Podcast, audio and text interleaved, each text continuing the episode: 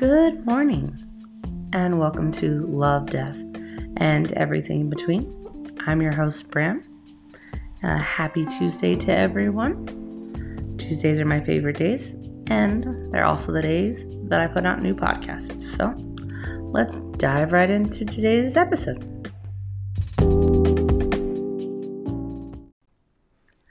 I am very grateful to have a voice today on this episode last week's was definitely challenging to record and where I recorded earlier and I'm just like, "Oh my goodness." And I told my husband even I said this week's episode like I took lots of drinks of water while I was recording and like having to pause and different things because it was definitely an interesting time. So I am very grateful to have a voice again. So, Today, I wanted to talk about coping mechanisms. And I think this is so interesting. And because I always, like, when I go to talk about different topics, I will typically talk about things that, you know, are kind of going on in my life right now because then it's very relatable. But then also, I like to kind of do some research and different things and look things up. If anyone knows me knows I am huge on doing research and looking up information because that's just so helpful for us and you can find so many different things. So, in looking up different stuff with coping mechanisms and why we have coping mechanisms, you know, I, I found a lot of really interesting information. And, you know, I think it's so easy for us to not really think about the coping skills that we use on a regular basis and how they potentially impact our lives and the people around us, which they absolutely do. I was thinking about when I kind of started deciding, you know, that I was going to talk about coping mechanisms. I started thinking about things that I have that I use for coping mechanisms.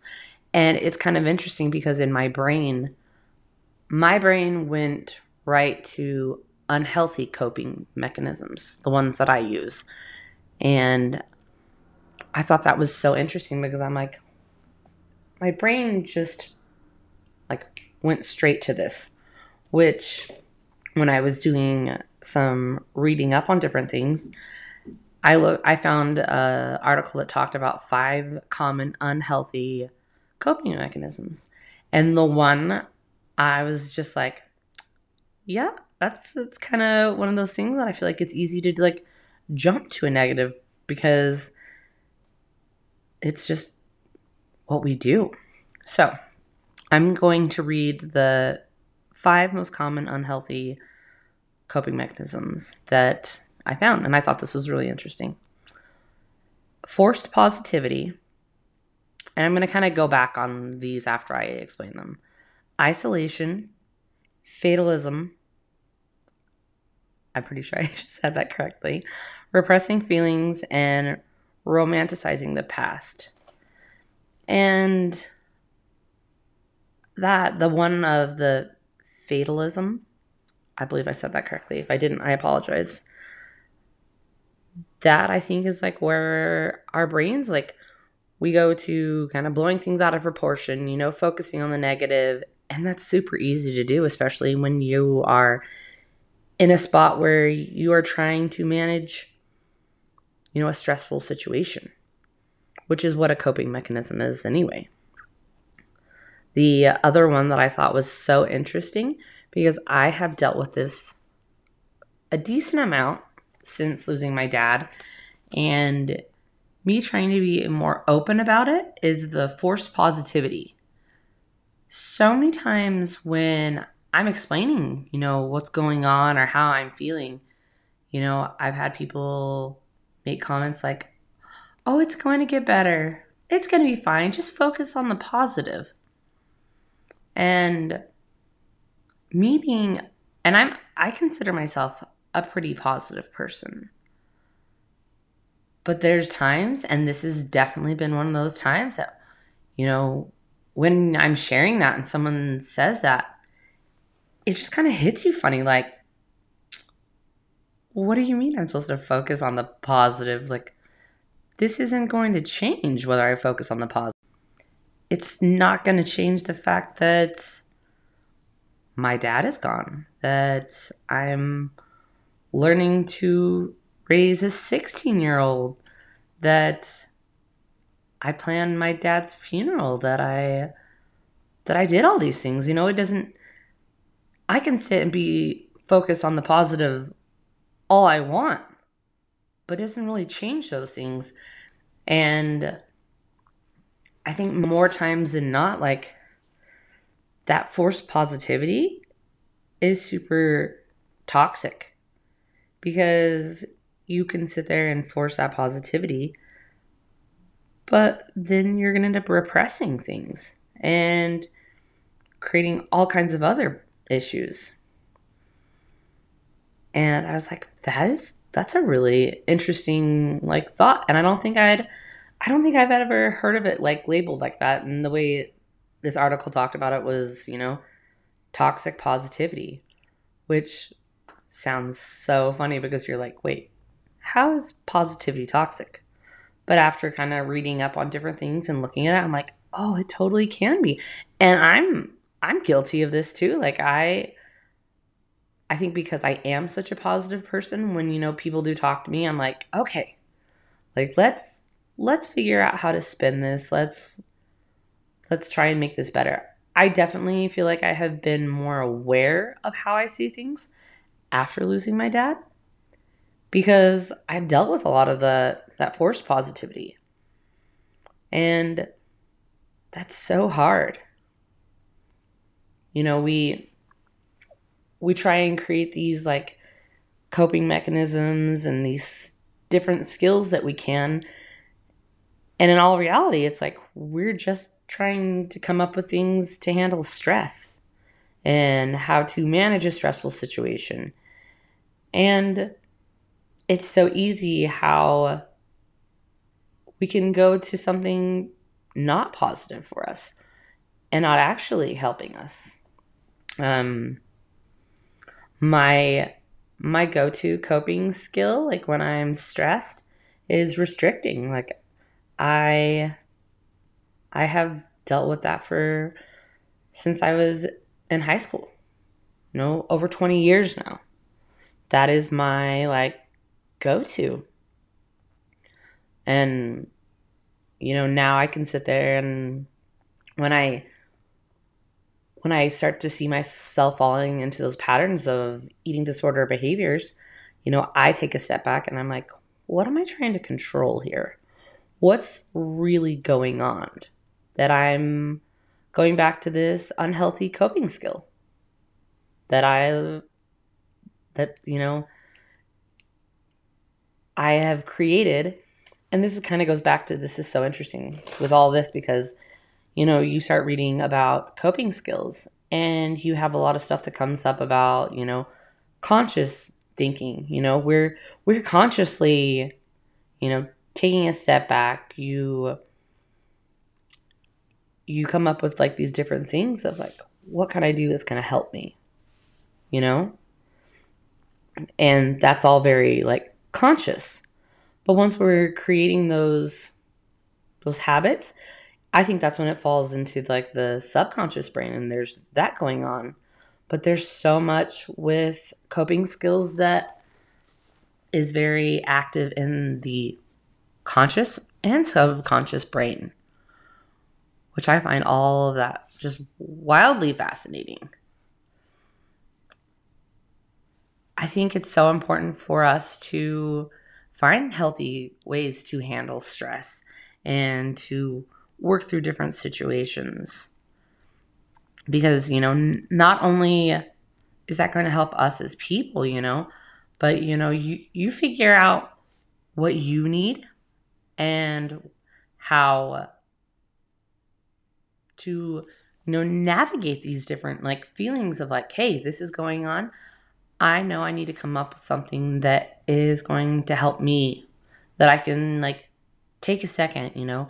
I can listen to some music. I can change my physiology. I can drink water. All these little things that, you know, that are small things that could change that situation really quickly. But I think a lot of times, you know, when we are trying to come up with different things, we think we have to have, you know, some, you know, grand redirection or that we have to like come up with something so so substantial to be like, okay, you know, I need this this coping mechanism for this. I need this skill. And a lot of times, you know, I don't like that saying the keep it simple stupid because I don't like I don't like the stupid thing, the name calling. That always just sits sits weird with me. But I think some of those things, you know, keeping it simple, that is so so important for us. And you know, like I said, we can do small things that are going to help. But I also don't feel like, you know, we're taught that. And, you know, our society being such an instant gratification society, I feel like that plays a huge role in, you know, how we develop new coping skills. I think a lot of people end up turning to negative ones because it's easy. Because, you know, again, our society is like, okay, let's let's see there's a problem, let's nip it in the butt. You know, that's why addiction is what it is in our world, you know? Whether it be drugs, alcohol, sex, porn, all those things, they give you that that kind of it's a and it's a distraction but it's not a it's not a healthy distraction and you know even in uh, even like looking different things up with like different coping skills you know everything that we do could easily go one way or another if we're not managing it and we're not being aware you know one of the one of the top ones that i saw in a lot of things that i read was you know working out and that's such a simple thing to do. But a lot of times it's like you can get really crazy into that. And I, and maybe I'm just a little more aware of like different things like that because of my eating disorder and having to navigate throughout my life different things that are all probably related more to like body image issues or body dysmorphia.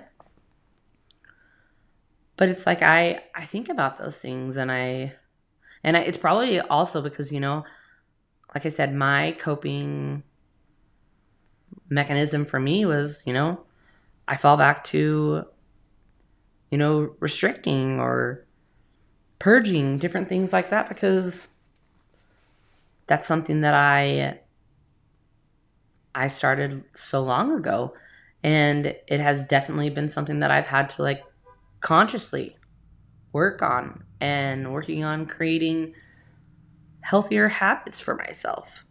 Because, you know, those of you that have kids, you want your kids to look at you and, you know, understand like this is something that helps and that I can do.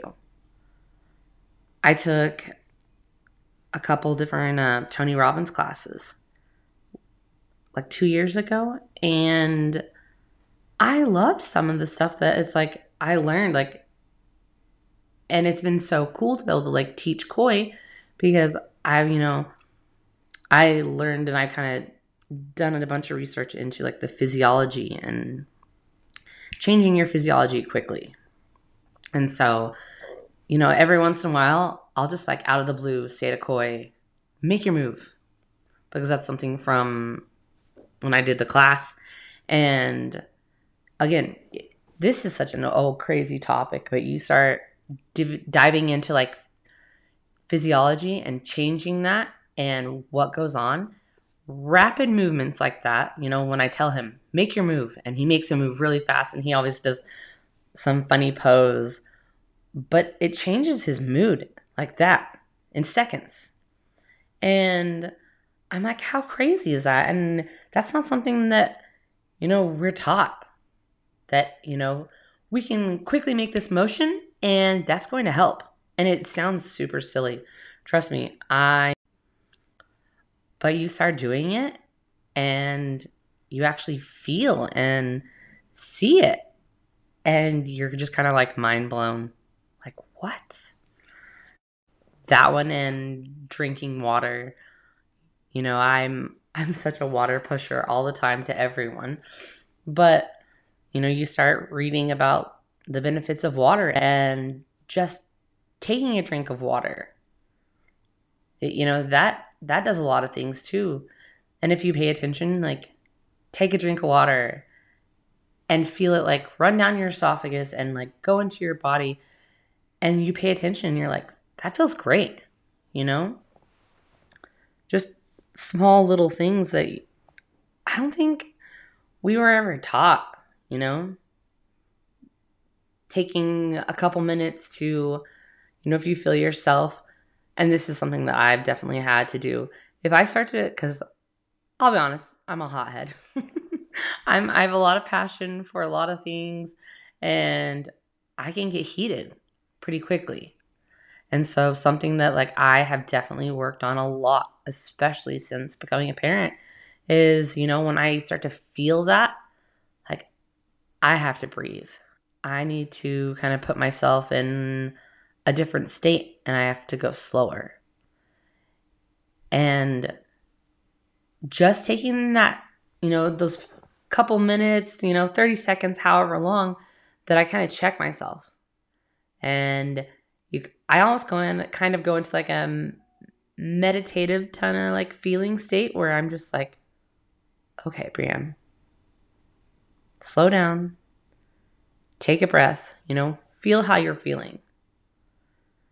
And I think that's another thing too that, you know, we we have to have grace for ourselves, which I'm always telling everyone that too, you know having grace for each other, for ourselves, that, you know, we're all navigating this life together, but individually.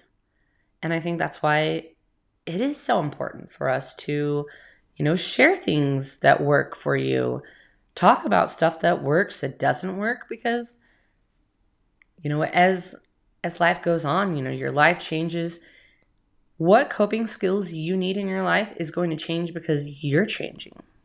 You know, we're we're all changing. It's happening all the time. And so I think talking about these things, you know, figuring out what works for you, learning how to be examples to our kids, to our friends, to our family, like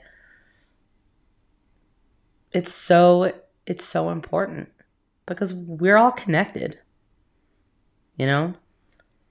Creating any kind of divide is just silly and harmful.